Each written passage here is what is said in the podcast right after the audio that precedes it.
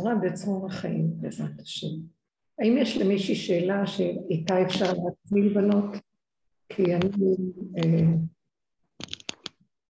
יעזור. להרים בקול רם, אולי תקרב את זה, לא שזה דברים שם, אוקיי. ביקשו, התבקשתי שאם תוכל אה, לבקש, אה, לאחל מזל טוב לדליה מבאר שבע, יש נולדה לה נכדה מזל טוב, מזל טוב לדליה מבאר שבע, מזל טוב לכל החברות. יופי, השם ישמח את כולנו וייתן לנו כל מי שלא תדענו לטובה בשמחה ובטוב לבב, אמן. אני שואלת אם יש משהו שאנחנו, שרוצים למקד בו, או שאני... אה, היה עוזר לי אם אתן הייתן שואלות משהו, ואני לא אכנס לדיבור שהוא...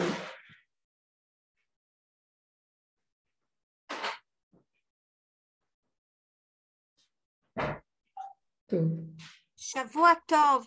אה, מישהי, יש פה איזה מישהי בשם גאולה שהיא מבקשת לשאול אותך, אבל כנראה את לא רואה, האם עבודת אבא זה אתה השתנתה? כי הרבנית אמרה משהו כזה באחד השיעורים.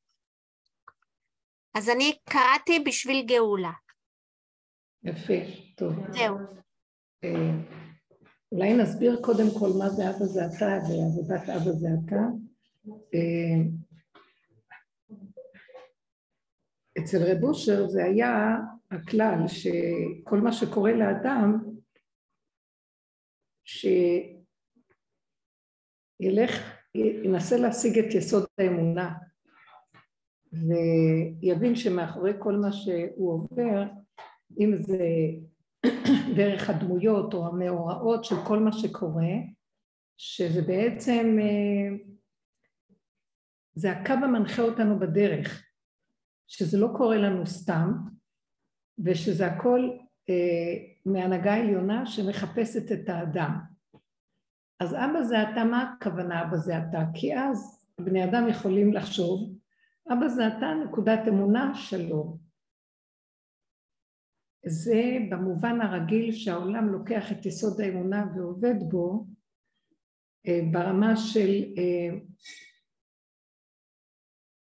אפילו אם הדעת סותרת אותי, אני מדלג על כל ההתבוננויות ואומר מלכתחילה הכל זה אתה, שלום על ישראל.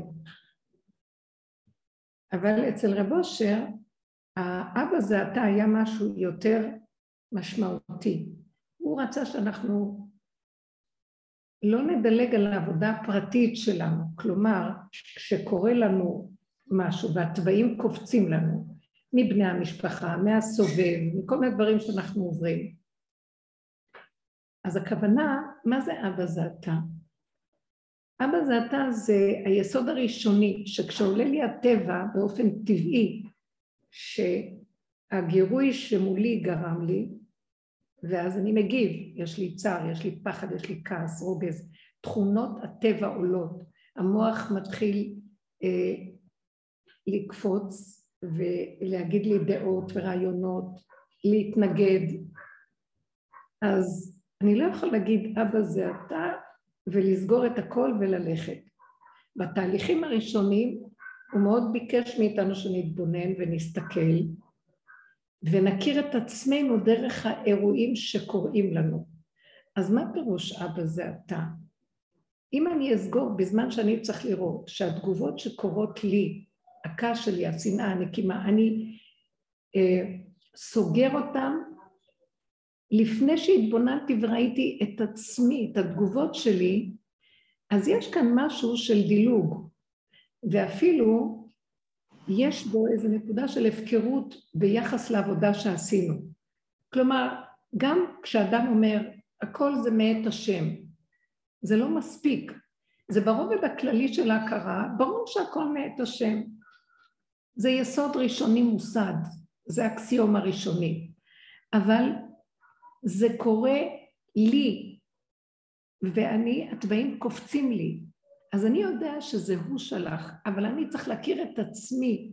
כל העניין בעבודה של רב אושר, איך שאני השגתי אותה, זה שהוא אמר, בגלות אנחנו בעצם מחפשים את דרכי האמונה, אבל אנחנו גלינו מארצנו ונתרחקנו מעל אדמתנו. אנחנו לא נוגעים באדמת בשרנו.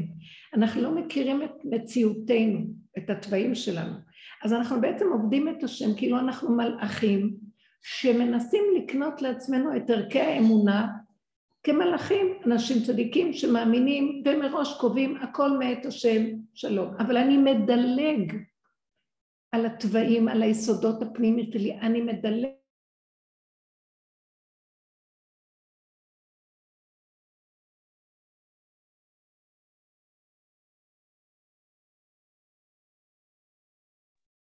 על המקום הזה שאני בעצם נכנס לתוך עצמי, לתוך הנפש שלי, לתוך הבשר ודם שלי, עכשיו עובד על המקום שאני שב, אני נכנס פנימה ומתחיל כל ממנו, והוא מסדר את הכל. אני צריך גם להכיר את המציאות שלי. למה? מה יוצא לי מזה שאני מכיר אותה? מספיק לי לדעת שהכל ממנו וזהו.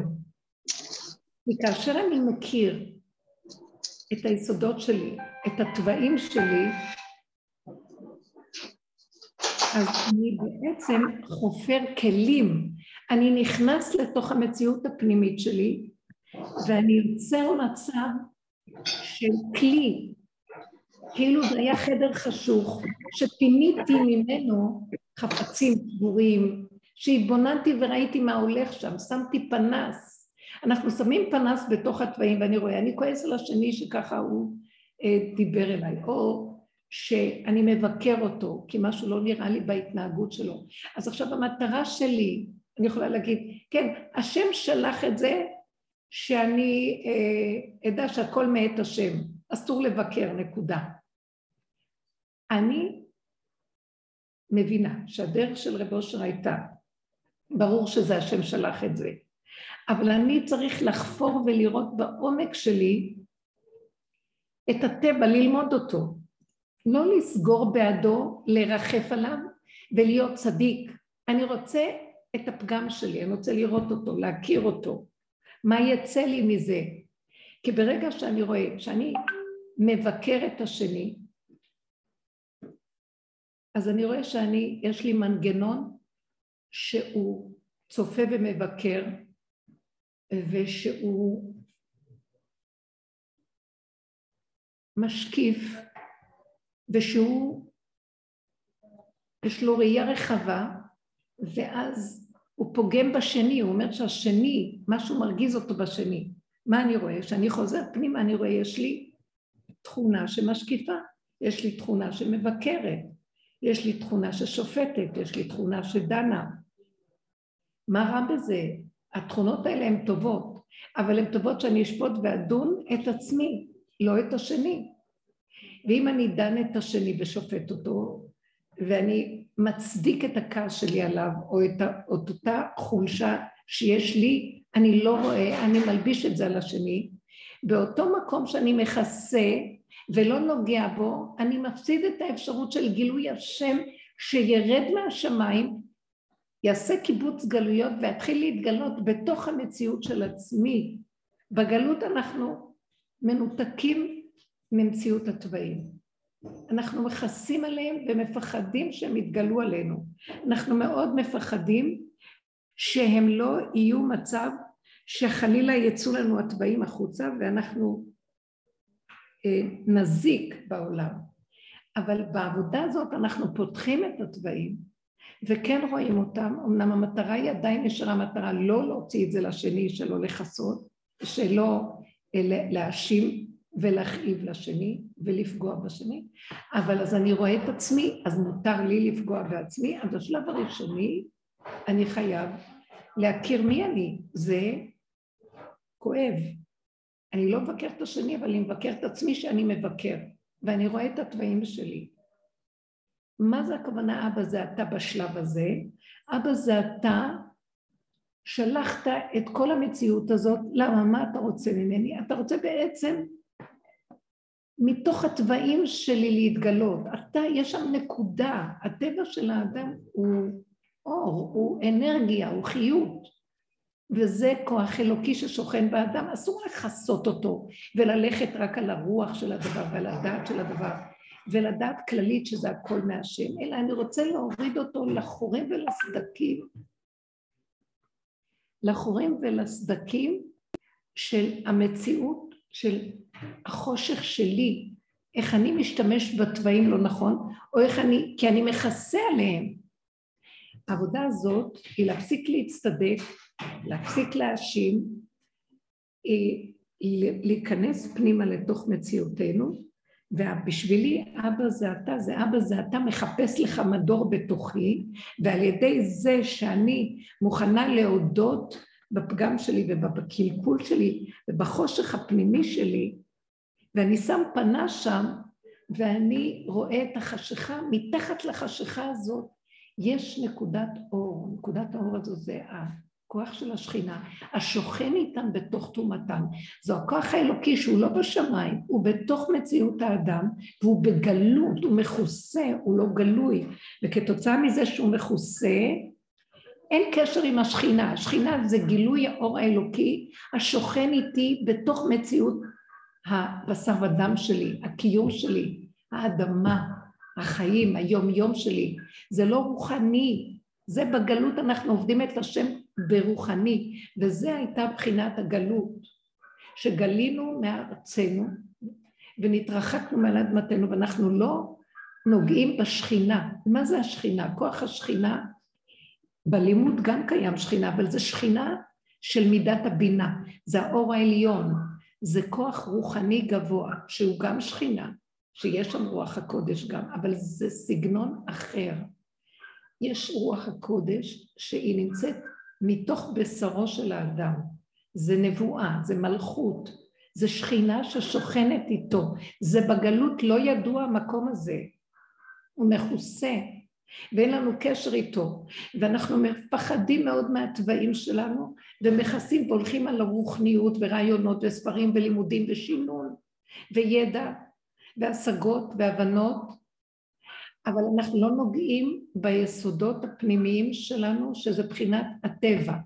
זה נקרא והשבות האל לבביך, כי המקום הזה שאנחנו בגלות נמצאים זה בחינת וידעת. שם כל החכמים בכל הדורות הם היו המרכז הרוחני של עם ישראל. הם פסקו את הפסקים והם למדו את הלימודים והם ירדו, ירדו לעומקה של ההלכה, אבל העיקר שלהם היה בית מדרש.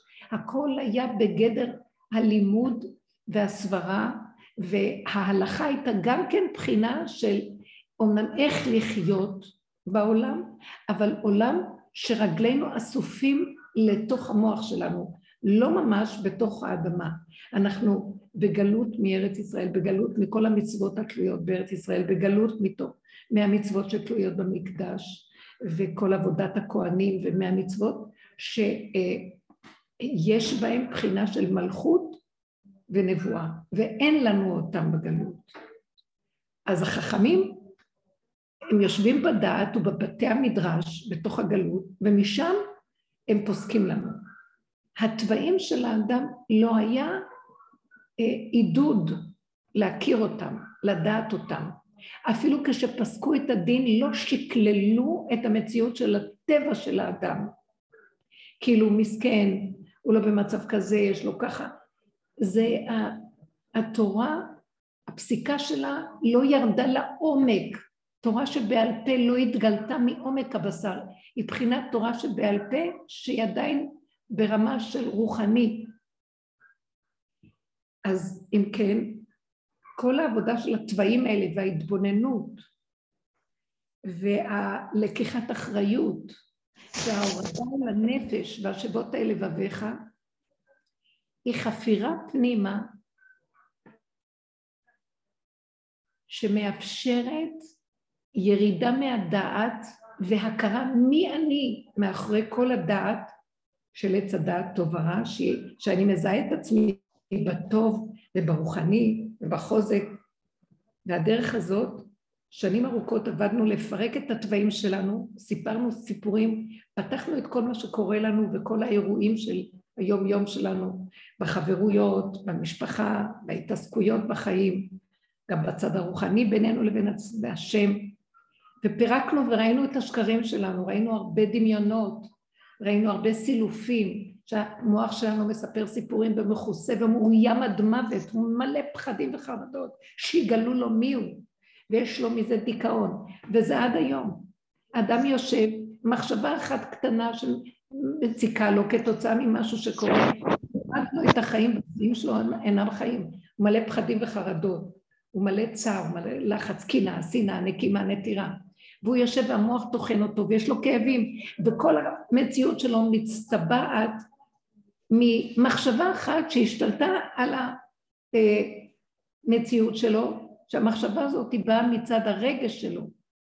זאת אומרת, מישהו אמר לו משהו, אז ישר הצד הפעיל שלו, בתכונה הטבעית פועל וצובע לו את הכל, והוא קורא לזה מחשבה, זה אפילו לא מחשבה, זה הרהור הלב. אין לנו שליטה על ההרהורים האלה, הם שולטים בנו והבן אדם בדכדוך. ורב אושר רצה שנרד פנימה, ובשבילי אבא זה אתה בעבודה הזאת, זה לא להתנפל על השני ולהצדיק, תראי מה שהוא אמר לי, זה לא הוגן, זה לא צודק, לחפש את הצודק שבדבר, לחפש את ההיגיון ולהצטדק ולהישאר בטוב ובהתייפיפות של עצמי, כי זה, זה, זה, זה, זה תומך בי ונותן לי לפחות ש, שאני בן אדם טוב, אלא הדרך שלו רצתה שאנחנו נרד מהדמיונות האלה, נקבל אחריות, נכיר את עצמנו, ואבא זה אתה, פירושו של דבר, אבא זה אתה ששלחת את הסיפור הזה ואת המאורע הזה ואת הסיבה הזאת כדי שאני אכיר את מציאותי, את פגמיי ואת הקלקולים שלי. זה השלב העיקרי של העבודה שעשינו. מעץ הדעת טוב התחלנו להיכנס, לראות כמה שהטוב שלנו מדומיין ואיזה טוב אנחנו וזה הכל דמיונות. אה, זה הכל חרדות, פחדים, כפייתיות, גאווה, ישות, קנאה, שנאה, נקימה, נטירה, קבצנות וקמצנות, ומה לא? והכל מכוסה באצטלה של אני צודק. מי שמחפש אמת, יפסיק להגיד, אבא זה אתה בשמיים, לכסות את המקום הזה, ולהגיד לעצמו, אני בעל אמונה. אני שותק לשני ואני לא כועס עליו. אני מלמד עליו זכות. שמתם לב את השפה של הגלות, את השפה של עץ הדעת טוב, אני מלמד עליו זכות, אני מתאפק, יש לי אמונה, אני יודע שהשם שלח לי את זה, אבל הוא לא מספיק יורד פנימה. הוא חושב שהוא עוד צדיק, שהוא מלמד זכות על השני, שהוא הצדיק שיש לו אמונה, שהוא צדיק שהוא לא נוקם ולא נותר, שהוא צדיק הוא יכול להכיל והוא בסדר והוא לא כועס על השני שכמובן הוא לא כזה צדיק לעומתי. העבודה שאנחנו עושים זה לא להתעסק עם השני בכלל. אז תגידו לי שאני אומרת, אבא זה אתה בצד האמוני שבדבר, הרוחני, לעומת אבא זה אתה ששלחת אותו שאני אכיר מי אני כדי שאני אחתור לדרגות היותר פנימיות שלי ששם יש שכינה שהיא שוכנת באפר, באפרוריות של בשרי, מכוסה בלכלוך של כל הת... מה שהדמיונות שלי מכסים לי ובעצם שם שוכנת נקודת האמת שזה שכינה אמת מארץ תצמח, לעומת צדק משמיים נשקף שזה כל הגלות. אז אדם כזה שאומר, אבל אבא זה אתה, מה זה אבא זה אתה פה? אבא זה אתה שאתה חפץ להקים את השכינה שלך, שהיא בתוכי, אתה חפץ בחיבור הזה, אתה חפץ להוריד את האור האלוקי שהוא יהיה בתכלס, בתוך מציאות העולם, אתה בראת את העולם להתגלות בו, ורק על ידי החפירה הזאת, זה היה חדר חשוך, שלא השתמשו בו, שהוא מלא חפצים מקולקלים, כמו איזה אספן טיפש שמכניס מהרחוב כל מה שרק אפשר, וסוגר, והכל מלא אבק ולכלוך, בכלים שבורים, ושאדם עושה ככה ומתחיל לנקות את החדר ולהעיר, יש אפשרות לאור הזה להיכנס. קודם כל השכינה שבתוך זה, זה אותו דבר, האור שיורד והאור של השכינה שקם, זה אותו אור, זה רק חלקים אה, שהם נמצאים בתוך מציאות התוואים והבשר ודם של האדם, שהוא אור אלוקי שלא נגעו בו כל הדורות, זה שכינה בגלות.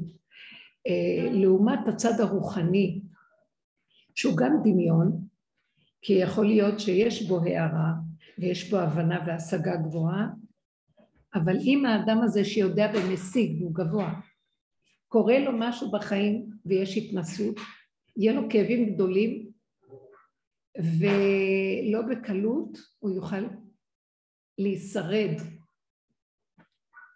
אז הוא אומר לעצמו, טוב, יש לי אמונה, אבל יש דבר אחר. אני רואה, אם אני ארחיב לעומק הזה, שכשאני נכנסת בתוך המציאות הזאת של העבודה מפעם לפעם לפעם לפעם, ואני רואה שבעצם הכל זה רק אני, זה לא קשור לשני. השני באמת הוא רק המראה והמקל. הוא רק כלי, הוא מכשיר בשבילי, הוא אפשרות בשבילי שהשם זימן בעולמו. הוא לא קשור אליי בכלל, הוא קשור לבורא עולם. בורא עולם סידר את עולמו, ויש לו אנשים, ויש לו אה, חיות, ויש לו עופות, ועצים, וטבע, וכל מה שיש כאן בעולם זה שלו ולא שלי. והוא משתמש בכולם ככלים. זה לא משנה אם זה יהיה קרש, ש- שאני נופל, חס ושלום, שאני עובר, כי אני מתבונן ורואה. לא בגלל שהעירייה לא אספה את הקרשים ברחוב, בגלל שאני חשבתי איזה מחשבה, והשם עורר אותי לראות את עצמי, איך אני נראה, והנפילה הזאת חוזרת אליי. אז השם הוא מוחשי, הוא מוחשי לי. וכשאני רואה את המקום הזה, העולם כבר לא זה שמצייר אותי, אלא אני רואה איך אני נראה. וכשאני חודר יותר לעומק, אני רואה שאין מתום בבשרי, אין רגע שאני לא מבקר. כל אחד לפי תווה, אין רגע שאני לא מקנא לפי התוואים, אין רגע שאני לא שונא או כועש, אין רגע שאני לא מפחד. וכשאדם רואה את המציאות שלו ונוגע בגבולו, אז הוא מגיע לדרגה עוד יותר עמוקה ואומר ממש עד לארציות הכי הכי של בסוף, ואומר, תשש כוחי, אין מתום בבשרי מפני הזעם. ואני לא יכול בשום אופן לתקן את המציאות שלי, וזה גם לא המטרה לתקן, כי זה בחינת מעוות לא יוכל לתקון. אבל יש פה מטרה אחרת, זה לצעוק, להכיר את גבולו ולצעוק להשם שרק אתה יכול לעזור לי. אז אבא זה אתה הופך להיות ממש מוחשי בגבול. שימו לב, מי אבא זה אתה רוחני של הגלות, שאני סוגר בכלל את מציאות התוואים, ואני רק אומר אבא, אבא זה אתה, זה אתה. ואני הצדיק שיודע שיש לו אמונה ואבא זה אתה. לבין אבא זה אתה שהוא שלח לי את הסיבה והעולם זה רק המראה המקל להראות לי את מציאותי. ואז אני יודע שזה אני, אבל אני מלא כאבים שאני רואה איך אני נראה, ושאני אולי אשפר את זה מהפעם הבאה, אני כבר אהיה משהו אחר. אני מנסה עוד פעם ונופל וקם ונופל, עד שאני עובר למצב, אז אני צועק, אבא זה אתה תעזור לי, אבא זה אתה תעזור לי. לעומת המצב הסופי של כל העבודה של אבא זה אתה זה, הוא יורד עוד יותר לעומק האבא הזה, מהשמיים עד למטה למטה, ואז אני רואה, אני גבולי, מה שאני לא אעשה במתכונת העולם, איך שהעולם נמצא. כלומר, בצורה המסוימת של החברה שבה אני גר, אם זה אדם ששייך לעולם חרדי או זה אדם חילוני, זה לא משנה, זה משנה שצורת החיים שבה אנחנו חיים היא הכובלת אותנו והיא מביאה אותנו להתנסויות הבלתי פוסקות שלנו. מה שלא נעשה להכיר את עצמנו, זה חוזר שוב פעם ושוב פעם ושוב פעם. ואנחנו כבר תשש כוחנו לראות כמה שהתוואים האלה, אנחנו לא יכולים לצאת מהם. אז מה נשאר לנו בעצם? נשאר לנו לנגוע בגבול ולהצטמצם פנימה ולאסוף את החלקים שלנו ואת המוח בעיקר ולהכניס אותו פנימה לבשר לגבול ולהגיד אבל אני לא יכול להתמודד עם העולם אני לא יכול, אני כן רוצה להיות בעולם, אנחנו בעולם, אבל לא עם המוח וגם לא עם העבודה של לחפש את הפגמים של עצמי. אני מגיע לגבול שלי ואני אומר לו, אבא זה אתה מנחה אותי אני לא מסוגל כאן להתמודד, לא רוצה גם להיכנס לתוך ניסיונות, אל תביאני לא לידי ניסיון כי זה יהיה ביזיון, ותן לי רק לחיות כגמול עלי אמו, כגמול עלי נפשי. בצמצום הפנימי שאני יכול לחיות איתך באהבה ורחמים, ומה לי בכלל להיכנס בתוך העולם. אז אם יש אירועים משפחתיים, אני נכנס למקום שאני לא רוצה להיכנס בהם. אני לא רוצה להשתמש, אז התוואים שלי, ברגע שאני ארים את הראש, הם יצאו לי עוד פעם, אני יכול לבקר, אני יכול לשפוט, אני יכול לכעוס, אני יכול לשנוא, אני יכול לפחד. אז אני מבקש מהשם שיחזיק אותי. אני מבקש מהשם שהעולם לא יהיה המרכז שלי, רק הוא יתברך בתוך מציאותי, יהיה המרכז שלי. עכשיו, אבא זה אתה הופך להיות משהו מוחשי, כמו ילד קטן, שהוא חייב, בגלל שהכלים שלו כבר קטנים, חייב כל הזמן להיות בהתחדשות ולעבור מדבר לדבר. המוח שלו לא יכול אה, לאחוז ולספור ולספר לעצמו סיפור, אלא הוא מתחדש כי הוא לא יכול להכיל כלים שלו קטנים. הילד הזה מלווה אותו כוח שתמיד ישמור עליו. גם אם הוא הולך לאיזה מקום שנראה כאילו איך יכול להיות, הוא לא מושגח, משהו ישגח, ישגיח עליו, כי הוא חסר אונים, כי הוא קטן, כי הוא מרוכז. אז שימו לב, מהחלק העליון של אבא זה אתה, שאדם עוד ברוחניות חושב את עצמו חיובי ושהוא יכול, אה, אה, שיש לו משהו, יש לו אמונה, למקום של אבא זה אתה, אין לי שום דבר, אם רגע אתה הסתרת פניך, הייתי נבהל. בשביל זה צריך לעשות את עיקר העבודה, שיהיה העיקר של הדרך של הבושר, שזה המקום להסתכל על התוואים, להכיר את הפגמים שלי, להודות בהם, אפילו אני נותן להם שם שזה פגם, חטאתי נגדי תמיד, זה היה כלל אצל רב אושר, שאנחנו מציאות נפילה ולא יכולים. אבל השלב הבא מה, מההכרזה שאני מציאות של נפילה זה המקום של ההשלמה המוחלטת. אני מציאות של נפילה. אני מציאות שלא יכול להיות אחרת, אבל גם הנפילה כבר לא שוברת אותי, כי זה באמת לא נפילה, זה מציאות של הבשר ודם. הוא לא יכול אם השם לא יעזור לו, אם אין השם עוזר לו, הוא לא יכול לו. אנחנו פיתחנו תודעת עץ הדת כל הזמן חיה אם אני יכול, וייתם כאלוקים בדרגות השונות. אפילו בדרגה הראשונית של העבודה של רב אושר, שאנחנו עובדים על התוואים שלנו, אנחנו כביכול יכולים להתבונן ולהכיר ולכלוא את עצמנו ולהתאפק ולעשות עבודה. גם את זה בסוף אנחנו מגיעים שאנחנו לא יכולים כלום. כשאדם מכיר את המקום הזה, הוא בעצם גומר את התיקון של עץ הדת שאמר והייתם כאלוקים, והוא מודה ומתוודה שהוא לא, שהוא בדמיון של אלוקות. אין לו שום דבר חיובי שיכול להגיד אני יכול, אני יש לי אמונה, אלא להכיר את החיסרון שלו, וגם לא לפרש את זה כחיסרון, אלא כילד שהוא נברא חסר על מנת שהשם יתגלה עליו. כי אם יש לו משהו, הוא לא צריך את השם. אז נגמר השיוורון, נגמר הפרשנות של הפגם, נגמר השליליות, נגמר הכל, נשאר רק נתון פשוט, כגמול עלי אמו, כגמול עלי נפשי. אני במצב הזה. רבנית? כן. סליחה על ההתפרצות, אבל זה מה זה, זה כאילו אני מתלהבת, שבדיוק אה, בשבת, כאילו, אני הסברתי לבעלי על הקטע של עבודת הבעל. ישבתי, הסברתי לו, וזה בדיוק כאילו המילים שלך עכשיו, זה מדהים, איך, איך כאילו, ועכשיו את מדברת על זה, כאילו איך הקדוש ברוך הוא מכוון פה את כל הדברים האלה, זה מדהים. השם. כי הוא נותן לנו את הדיבור, הדיבור לא יוצא ממני, תדעו לכם, הכל ממנו, מי שהולך בדרך הזאת, השם יתברך, מחיה אותנו, מדבר מאיתנו, הוא משתמש בנו, כל אחת מהחברות היא חברה של חברה, שאנחנו רק סיבות אחת לשנייה, והוא מדבר דרך החברה אליי, הוא מדבר דרך הבן אדם אליי, זה לא אני. וככה גם את דיברת לבעלך ובעלך, ואני דיברתי עכשיו, זה לא משנה, זה הוא יתברך, מדבר איתנו, וזה הכיוון וזאת דרך האמת. ולכן זאת ששאלה על הנושא של אמונה, אני יותר ויותר רואה.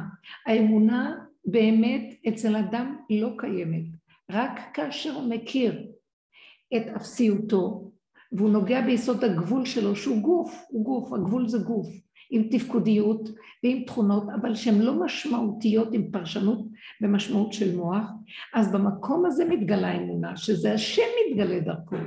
השם מוליך אותו, הוא האמונה שבקרבנו. לאדם יש פחדים, יש חרדות, יש מחשבות, יש קנאה, יש שנאה, ויש בה הרבה משמעות שעץ הדת נותן עם, עם, אה, עם אצטלה של ישות ויכולת, ובאמת כשאנחנו מגיעים אליה אין לנו יכולת לכלום. אני מרגישה יותר ויותר את הגבוליות של הפשטות הקיומית והביקורת חדלה ואפסה, אני לא מבקרת את עצמי, אה, גם אם קופץ לי איזה רגע משהו, ישר אני חוזרת ואומרת, אין כלום, תסגרי את המוח, תהיי חזק, תסגרי. המוח הוא הלוא כל הזמן בדרגות אחרות. בהתחלה הוא מוח גבוה, רוחני שמבקר, אחר כך הוא יורד בדרגה נפשית שסובל מלראות את עצמו, אחר כך הוא יורד לגבול של כמו בהמה, אין לו כוח, והוא מקום מאוד מאוד קטן ופשוט, שהוא לא יודע, יותר טוב לו לא לדעת. אז לכן קל לסגור גם את המוח, זה, זה המוח כבר נהיה קטן, זה כל הזמן מוח אבל הוא יורד ויורד ויורד, מוח זה הרגע הראשון של החשיבה, והמוח הזה גם כן נסגר. ואז אני הולכת למקום שהיה לי השבוע איזה ניסיון שהיה לי בו איזה כאב, ואמרתי לעצמי, אם אני, אם אני אפתח את המוח על הכאב, אני, אני לא אוכל לחיות. והתבצר לעומתי מאיזה מקום מבפנים, איזה כוח שהיה כל כך חזק, שעזר לי שלא הרגשתי שום מחשבה בעניין הזה. והודיתי לו על כך מאוד מאוד. ואני זוכרת את הכאבים והאיסורים שעברתי קודם על כל דבר שאם הייתי רוצה כמה קשה לסגור את המוח, שהוא חוזר שוב ושוב. וזה הולך ונהיה עכשיו, שאם אנחנו נהיה חזקים ונגיד אין כלום, העיקר שסבל לא יהיה לי, טיפת סבל ומצוקה אני לא יכול להכיל, אני לא עומד בשום כאב. אני רוצה להיות כמו ילד קטן מתוק שטוב לו החיים, לא אני מוכנה לוותר על הכל, חברתיות, משפחתיות, הכל. אני רוצה שיהיה לי הערך הכי עליון, שלווה, מתיקות. עכשיו, אנחנו לא באמת מוותרים על שום דבר, כי אי אפשר לנו לוותר. אנחנו בתוך מסגרות ומבנים של משפחתיות, זוגיות, אה, עולם, חברה. אני לא מוותר, אני מוותר על על הדמיון שלי מהחברה, על הדמיון המשפחתי שיש לי, על צורת החשיבה והפרשנות, על ההתרגשות, על זה אני מוכן, אני מוותר כי זה מכאיב לי, כי זה מצער אותי. כל העבודה של רב אושר זה יצא. להגיד, תרדו מהרוחניות שאתם חושבים שיש לכם ואתם חיים צדיקים וחשובים ובעלי אמונה ומה לא. ותתחילו לראות מי אתם, וכשתראו מי אתם תישברו לרסיסים כי אתם תראו את כל הלכלוך שיש בכם. וזה מאוד טוב כי רק אז תרצו להתפטר מכל השקר הזה כי לא תוכלו להכיל את הכאבים האלה. תגיעו לגבוליות שלכם שלא תכירו, לא תוכלו להכיל שום כאב, שום כאב. וכשאתם תגיעו למקום שלא מכילים שום כאב הוא יתגלה ויכבד אתכם ויאהב אתכם ושכינה מתגלה והיא מוליכה אתכם והיא לא תפרק את המסגרות היא זאת שמחברת אותנו למסגרות היא מחברת במשפחתיות היא מחברת בזוגיות היא מחברת בעולם. מה שצריך לא כמו שאנחנו חיים עם העצמאות המחשבתית שלנו החברתית שלנו המשפחתית שלנו בתוואים הרגילים שלנו בתודעת עץ הדעת לא. אלא כאן זה הופך להיות הכל מאוד מאוד מדויק, מאוד קטן, מינימום של קשר שהיה פעם והוא מלא איכות. טיפה, אני לא צריכה יותר לדבר הרבה, מילה אחת עושה הרבה. אה, אני לא צריכה גם אה, מה שהיה פעם להיות במתח ולעשות רושם, באים אנשים, איך לעבוד, איך יהיה, לא יהיה, אין מחשבה, אין כוח, אין רגש, אין לי יכולת להכיל את המוח הקודם, ואז מה אני מוצאת את עצמי? כמו ילד קטן פשוט, שמח שבאים, נותנת משהו, אומרת מילה, הולכת לכאן, באה לכאן, ולא אכפת לי משום דבר, אתם לא מבינים איזה חירות מדהימה זאת. זה הלוא סבל לא נורמלי במציאות הנפש של האדם, כאשר כל הזמן הוא נכנס, באים אנשים, מה, עכשיו יש מתח, איך אני אראה, מה אני אגיד, לא אשמע, מה השני יגיד, איך אני אגיד, לא, לא, כלום, מחוק. אתם יודעים איזה חירות זאת? זה חיים טובים. אז נשארנו במשפחתיות, ונשארנו בכל מה שאנחנו עושים, אבל נשארנו כמו ילדים קטנים ריקים, שאין להם כלום, אז מה אכפת להם? איך ילדים נראים? הם מסתדרים ומשתלבים עם כל מה שבא. הם מסתדרים עם, עם, עם אה, אנשים חדשים שמגיעים, הם מסתדרים עם ישנים שקיימים. הם משתלבים והם צוחקים ויוצאים ובאים ונכנסים ולא עושים עניין, וזה דבר גדול.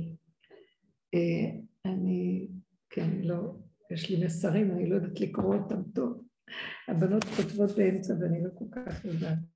על כל מקרה. אה, אם יש לכם עוד, אז תבינו איזה יופי יש בעבודה הזאת.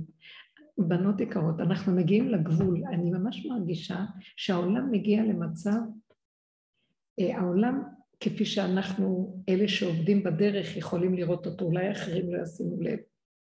הוא הולך, מגיע למצב של גבוליות, של צמצום אמיתי, של הקמת כוח פנימי ששוכן בתוכנו בגלל שהגבול, בגלל שאין לנו כבר כלים וכוח, אז הגבול מקים איזה כוח מבפנים, זה כוח המלכות, זה כוח הלב, חוזק הלב, הצמצום הגדול של עם הפשוט, שהוא לא יוכל יותר לסבול את הפלסוף והשקר של העולם.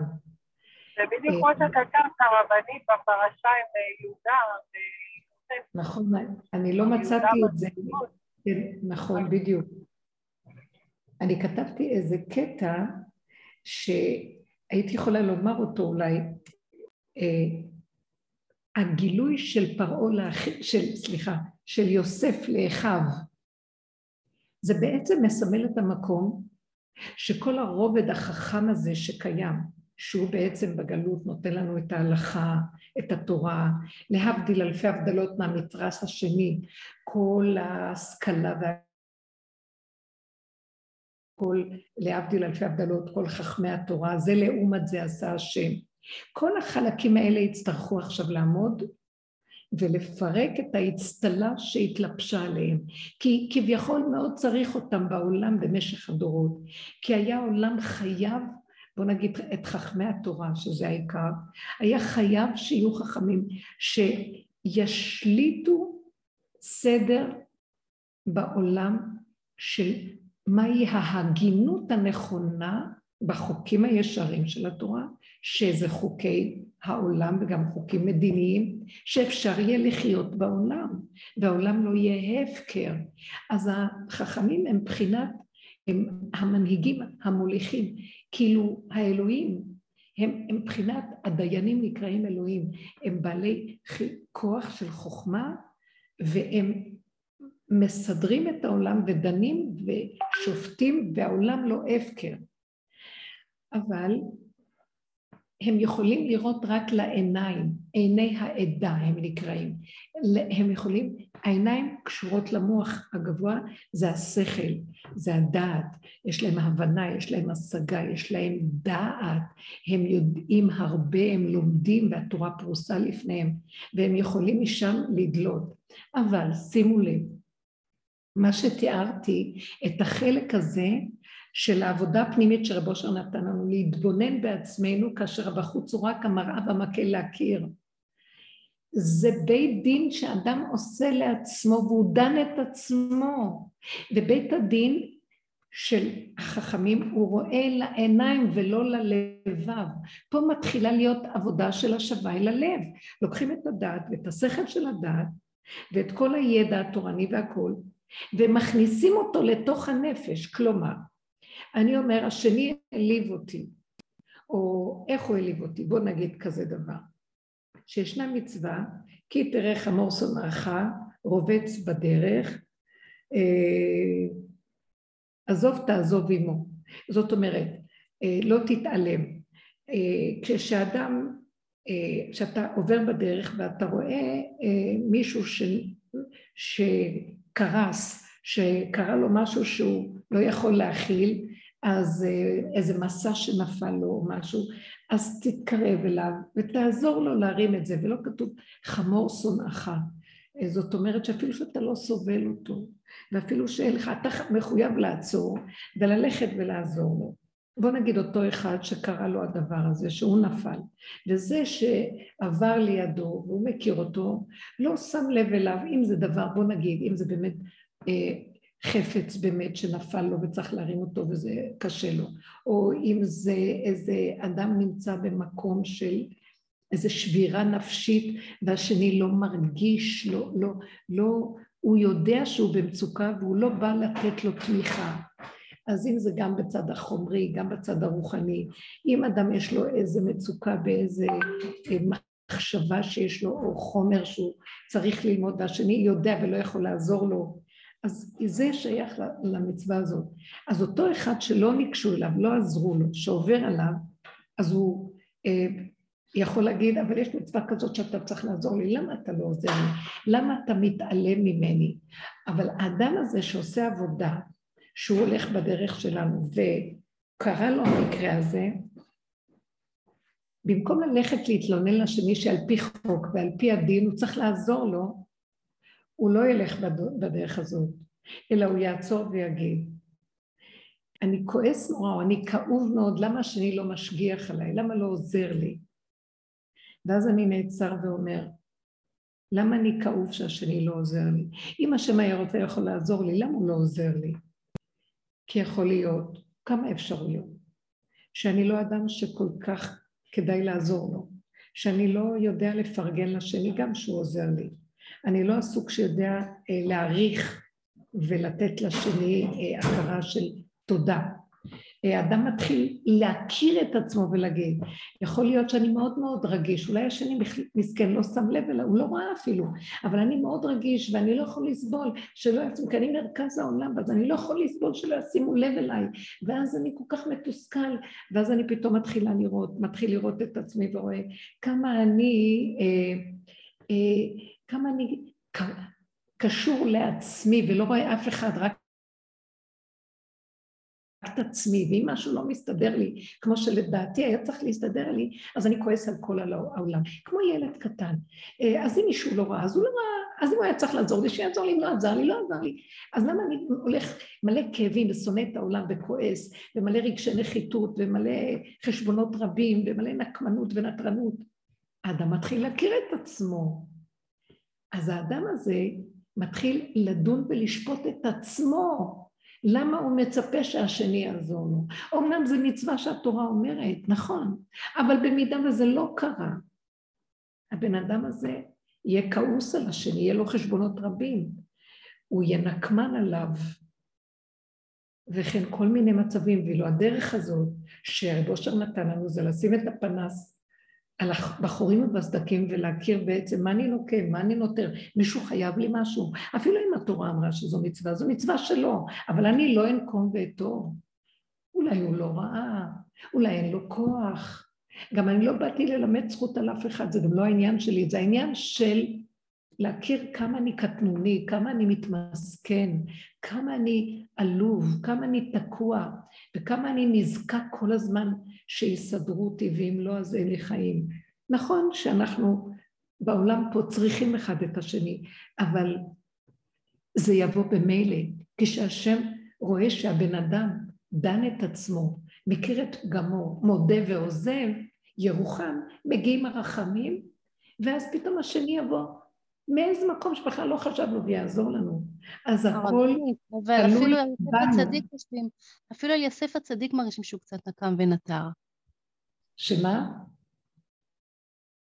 שמה? שיוסף הצדיק נקם ונטר את אומרת. אז שימו לב, מה רציתי לומר? התרחבתי בדוגמה.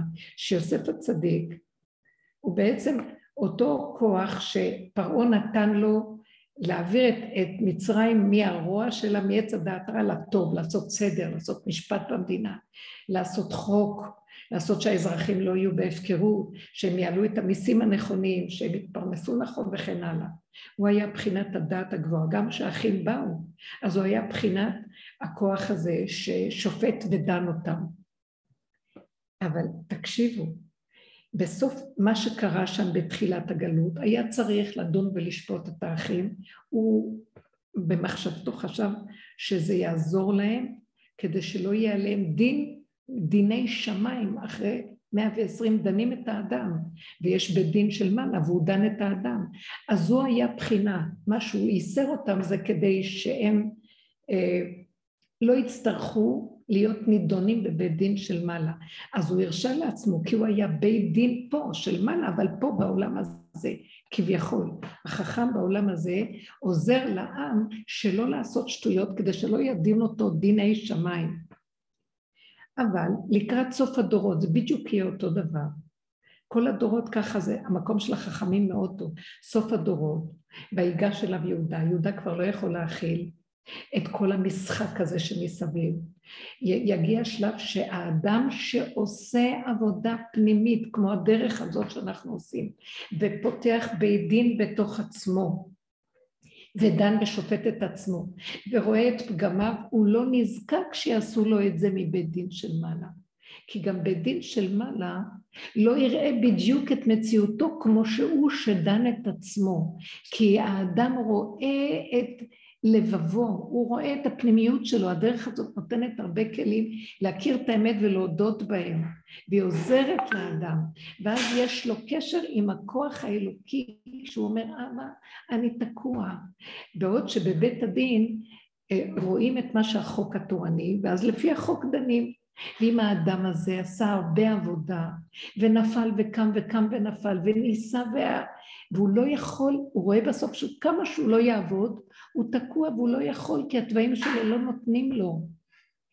אז את זה בית הדין לא רואה, הוא ידון אותו, שהוא היה צריך לעשות כך וכך, אבל בבית דינו של השם, שזו המדרגה היותר גבוהה של ההיררכיה, של הרחמים הפשוטים, אז השם יראה ללבב את כל המאמץ הנוראי שלו, שבית דין לא ישים על זה את המקום, הוא ישים את הדגש על מה שכתוב, ככה כתוב, אז ככה צריך לעשות. נכון שיתחשבו בדברים, אבל לא בדרגות שהשם יראה את הצער הפנימי האמיתי של האדם, כי השם יראה ללבב. אז סוף הדורות ייגש יהודה ליוסף, והוא בעצם יגיד, עד פה ויותר לא, כי העם לא יוכל לעמוד במצב של הדין, של המשפט, כי העם סובל, ואלה שדנים והחכמים יושבים במציאות אחרת, כמו יוסף במלכותו, במצב שיש לו מלכות, שיש לו דעת, שהוא יושב בבית המדרש, שיושב במקום גבוה, והוא יודע את הדין והוא נכנס בתוכו, ומרוב דורות של גלות, הדינים הלכו והתרבו והתרבו כי יותר מדי זמן הגלות הזאת, והם יושבים במוח בבית המדרש וחופרים וחופרים בהסתעפות עץ הדת, כמו שלהבדיל אלפי הבדלות ההשכלה כל כך הסתעפה והסתעפה והסתעפה, שלומדים היום כל כך הרבה קורסים שלא צריך אותם בשביל המקצועות שלומדים, שזה כבר לא נורמלי, שנים על גבי שנים. להבדיל אלפי הבדלות, גם בעולם הדיינות זה יהיה אותו דבר, והעם לא יוכל לעמוד בכל כך הרבה הלכות וגדרים וסייגים וכל כך הרבה אפשרויות וידע כל כך גדול, אז יעמוד לפני המצב הזה ויגיד עד פה. אז יוסף יצטרך לרדת מהתפקיד שלו ולהיות, להתגלות כאדם פשוט. הוא התגלה לאחיו ואמר, אני יוסף, אני האח כמוכם, אני פשוט איתכם. זה היה גילוי מאוד מאוד חזק של ירידה ממדרגתו, שהוא היה שליט ועליון וגדול וחכם, ופתאום הוא מתגלה להם כאחד מהם. הם היו נדהמים ונבהלים.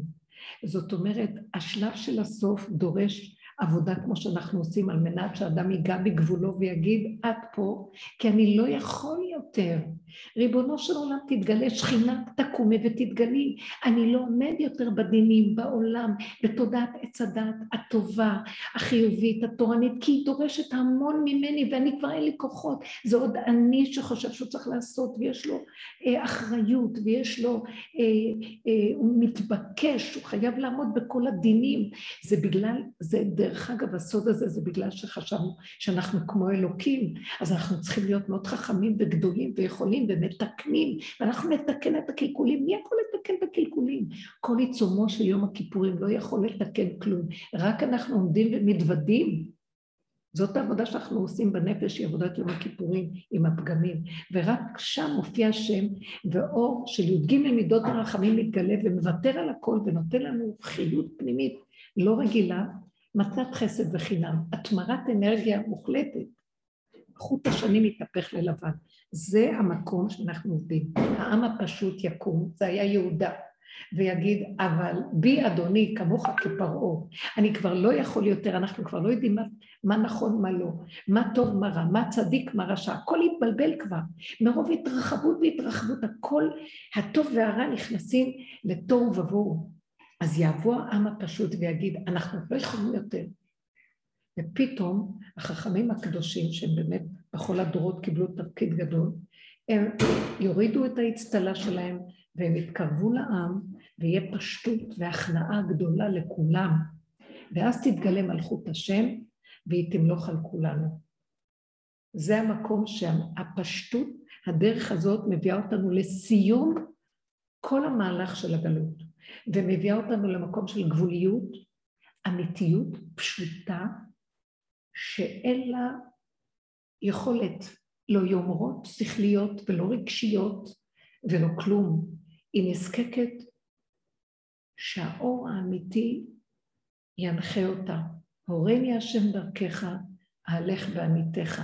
טעיתי כשה עובד, בקש עבדיך. אנחנו לא יכולים להמשיך יותר עם העצמאות המוחית שלנו, וגם לא עם הכסילות הרגשית שלנו, שאנחנו כל כך מלאים אגו ומלאים מסכנות ורחמנות עצמית בבעיות נפשיות ושטויות, כי אין שום דבר, הכל כלום. ניגע בגבוליות שלנו, בעין שלנו, באפסיות, וזה יוריד גם את המשנה למלך, החכם הגדול, זה גדולי התורה והכול, יביא אותם למצב של פשטות.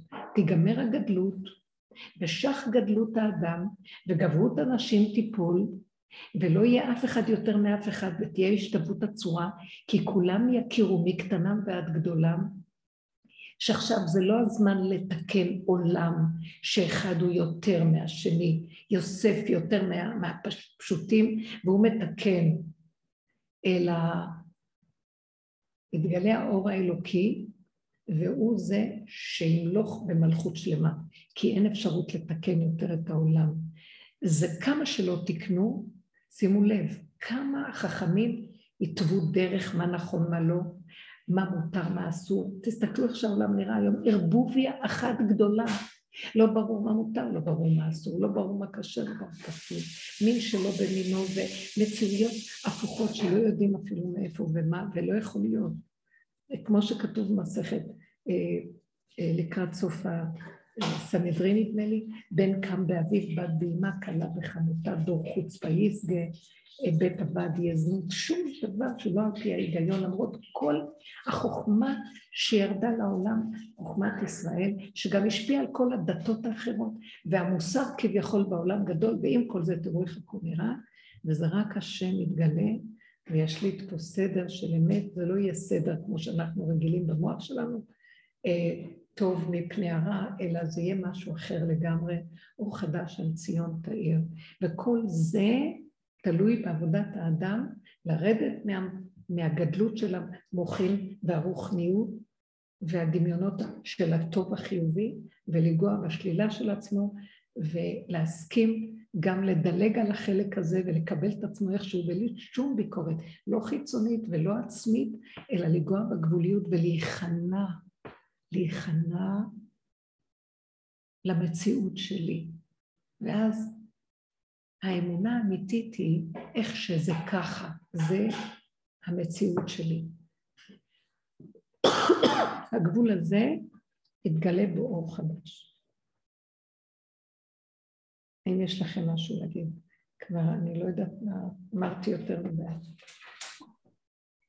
מדהים, גם ראיתי את הדרך בפרשה, שהוא אומר להם, זה לא אתם שלחתם, עוד לא אתם זרקתם אותי לבוא, זה לא אתם ששמתם אותי, זה השם שלח אותי, בשביל שאני אהיה פה עכשיו בשבילכם לאוכל.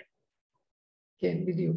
המקום הזה של הגילוי שהחכמים בעצמם, זה היופי שבחכמים, שהם צדיקים, שהם בעצמם יכירו שהתפקיד שלהם הגיע לסיומו. הם גם בפחד שאולי התפקיד לא הגיע לסיומו, כי אה, אולי מתבקש מהם להמשיך להתוות דרך, אבל אנחנו רואים שיש כאלה בלבולים בין החכמים עצמם והפסקים השונים, וכל כך הרבה שיטות ודרכים, שבסופו של דבר החוכמה של החכמים האמיתיים תהיה לעצור ולהגיד, השליחות שלנו הייתה מאת השם והיא מסתיימת. ועכשיו כולנו כאיש אחד נכנע, כולנו, למלכות השם שהולכת להתגלות עלינו. זה לא אומר שלא יהיו חכמים כשתתגלה מלכות השם, ויהיה סנהדרין גם, אבל זה ברמה אחרת, ששכינה תשרה בעם ישראל, ומקטנם ועד גדולם ידעו את השם, והתורה תהיה פרוסה בבשר של האדם, הוא יכיר, והחכמים שהם יהיו, זה כבר לא יהיה כמו שהיה קודם, ריבוי דעות וויכוחים, אלא אה, תהיה הלכה ברורה ופסוקה, יהיה סנהדרין, יהיה בית מקדש, ומשם אה, יהיה אור אלוקי גלוי חזק, שיישר את כל הדעות, והפסיקה תהיה נקייה וברורה ומאוחדת, הכל באחדות שלמה. הפערים בין העם לבין מה שיקרה אז עם הסנהדרין זה לא יהיה כל כך גדול, כי ישרה אור כזה שמשווה את הצורה ומחבר את הכל ביחד, ועדיין יהיו חכמים. לא כל אחד ירצה להיות בתפקיד הזה. כן.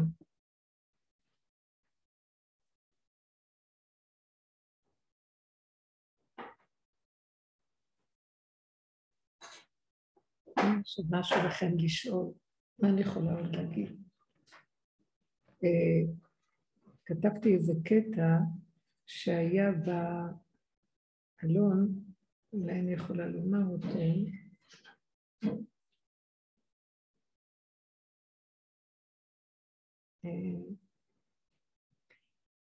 הנהגת הסוף ש, שאנחנו מדברים עליה זה יהיה בחינה של אה, סגירת השמיים הרוחניים כמו שהיה לנו בגלות. ואדם חייב להישאר ולא יודע, לא מבין, לא משיג. יפלו לו כל הערכים שיש לנו בספריות הערכים. זה טוב, זה רע, זה נכון, זה לא נכון. לא יהיה לו בהירות מה נכון, מה לא, ולא תהיה לו הבדל והעדפה מדבר זה לדבר אחר. באשר הוא גם יגיע למקום שיגיעו ימים אשר אין בהם חפץ, יגיעו מצבים בנפשו שאין לו חפץ או העדפה של דבר זה מפני העדפה אחרת. שימו לב, זה קורה כבר עכשיו, הרבה בנות אומרות לי שהן לא אכפת להן, לא משנה להן, אה, מתבטא להן הסיפוקים והריגושים, כן? לא אה, אין סיפוקים, גם לא רוחניים וגם לא מדרגות.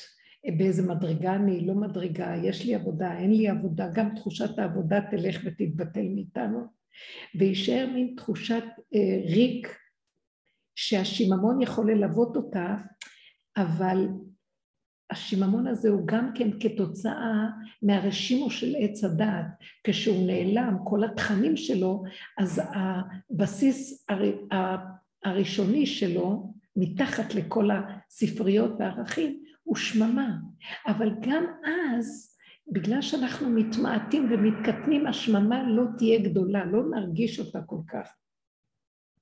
אז האדם פשוט יהיה עם מוח סגור ולב חזק, גבולי, ורק ככה הוא יתנהל. הוא יישאר בקטנה, כאילו, בגולמיות ונשימה, ששם אין שאלות וקושיות ותמיהות והרהורים. זה כבר אין מה לשאול, אין כבר מה לענות. גם אם נמאס לו מהחיים, כביכול, תחושה כזאת, אז הוא יכיר ויגיד, מה נמאס לך, לא נמאס לך, מי שואל אותך אם בכלל אתה רוצה לחיות או למות, או לקוץ בחיים. זה, זה עוד איזה פינוק של אצילי הנפש, של המחשבה ורוח. גם במצבי הנפש, זה, זה פינוק של אצילי אנשי המחשבה והרוח, וגם במצבי הנפש והדמיון של המסכנות, כל זה יהיה בגדר אזורי אש. אנשים יפחדו מהמסכנות. יפחדו מהמצבי נפש של עצמם, מחרדות, מפחדים, כי הם יכולים להשתגע שם, זה מסוכן. אז לכן אנשים יפסיקו, וזה יהיה תהליך הכי בוגר. לעומת הדורות הקודמים שנראה את עצמנו ילדותיים, אפילו אלה הרוחניים שמנסים להבין מה השם רוצה ממני. אנחנו נגיע למדרגה, מה, מה, מה זה השאלה הזאת, מה השם רוצה ממני? מה, אין דבר כזה בכלל מה השם רוצה ממני. לא ישאלו את זה, כי כבר לא יהיה השם כזה כמו שיש לנו בעץ הדת. זה כאילו איך שזה ככה, זה השם. מה אני שואל מה השם רוצה ממנו? כי הוא שם ואני פה. האני והוא כבר, הוא ירד לפה והוא בתוכי, ואיך שזה אנחנו ככה, זה הוא. הטבע הפשוט, זה בורא עולם. זה בגרות אחרת. מה שעבדו בדורות הקודמים יראה לנו ילדותי, רוחני ילדותי, שכאילו השם, אפילו עבודתו של דוד המלך כבר בדור האחרון תהיה אחרת. זה כבר לא יצטרך להיות כל העבודה של דוד המלך בתהילים, שזה מה שעשינו בכל עבודות השם שלנו, אלא זה יהיה מקום של שתיקה, לך דומיה תהילה, גבוליות, פשטות, וגר זאב עם כבש, וארי עם, עם גדי ירבץ. אה, הכל יהיה פשוט. טבע נקי, פשוט, בגבוליות וכלים של האדם. זה מה שיש. כאילו, מי זה האדם הזה שחושב את עצמו? פתאום האדם יתבלבל, יתבייש להגיד, מה השם אתה רוצה ממני? מי אתה שאתה יכול להגיד מה זה השם? אתה לא רואה את החיים שלך מסביב? אתה נושם זה השם, אתה אוכל זה השם, לא נבלע לך, קנה לא הקדים לבשת, זה השם. אתה קם בבוקר, זה השם. מה אתה עוד שואל שאלות? מי זה המוח הזה ששואל? זה המן שיושב למעלה, וכביכול הוא, רוחני ושואל שאלות. בסוף אנחנו נתבייש מהרמה שהייתה לנו כל הדורות, תדע, תדעו לכם. עכשיו סוף הדורות נגמרה העלילה, מספיק להתייפייף, מספיק לשאול שאלות, מספיק לבכות ולהתיילל בעבודת הרוחניות והשם וכל הדבר הזה. לרד מהעץ הגבוה הזה, נתמזג עם האפר הפשוט, כי הוא התברך, ברא את האדם, עפר מן האדמה לכבודו, להתגלות עליו, ושהאדם יכיר אותו מאיכשהו בטבע הפשוט, מאדמת בשרו, שכינה קמה, וכל המציאות שמסביבנו זה שכינה, זה הכל שכינה, אין כלום יותר חוץ מזה, מה יש? הכל, וזה פלא פלאים העולם, איזה יופי יש בו, אם זה הטבע הפשוט, אם זה היצירה והחומרים וכל המיזוג וכל צורות הבני אדם, רק בלי פסיכולוגיה, רק בלי רגשות של דמיון עץ הדעת, בלי מחשבות עליוניות של עץ הדעת, פשטות קיומית, מלאה חוכמה, מלאה חיוב.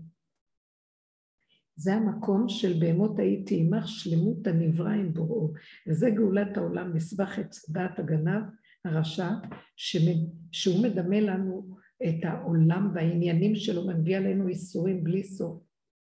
וזה הכל עכשיו נגמר, ונגמרו גם החוכמות וגם הצדיקים וגם החכמים ישבו בצד, כי הקטרוגים מאוד מאוד גדולים עכשיו, מרוב חוכמות, מרוב ידע, מרוב הבנות ומרוב שיפוטיות, יש קטרוג על האדם.